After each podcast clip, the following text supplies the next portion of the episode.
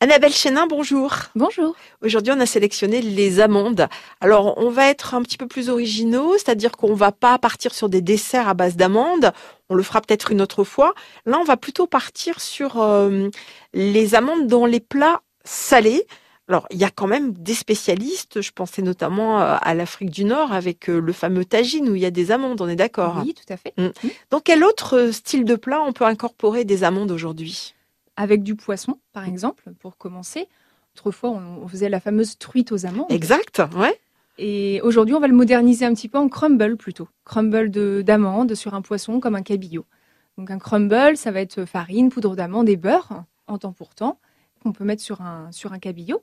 Ou alors en croûte d'amande. Et là, ce serait plutôt chapelure, poudre d'amande et huile d'olive.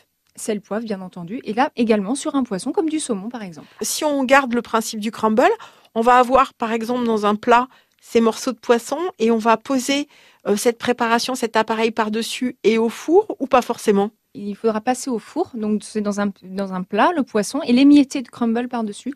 Voilà, passer au four et doré. D'accord. Quand vous parliez après de chapelure ou peut-être un poisson pané, on peut, on peut l'envelopper aussi dans, dans une préparation de ce type? Alors, on va pas l'envelopper totalement.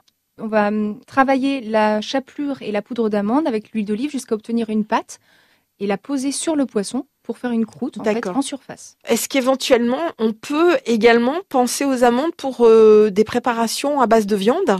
Alors oui, euh, récemment j'ai testé euh, un confit de canard avec une sauce aigre douce à base d'amandes et de pommes. On met du sucre dans une casserole, on mouille avec du vinaigre de cidre tout simplement. On, on fait cuire le tout. Et quand il a une coloration de caramel, on rajoute les amandes et éventuellement des petits dés de pommes pour le côté sucré.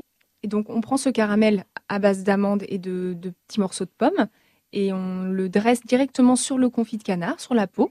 Et comme ça, on peut déguster un, confit de canard légèrement sucré avec ce petit goût d'amande qui vient euh, renforcer le tout. renforcer le tout. Bien, merci beaucoup Annabelle. Voilà des idées vraiment originales à tester chez vous et nous on se donne rendez-vous ben demain par exemple. à demain. Merci. Au revoir. Au revoir.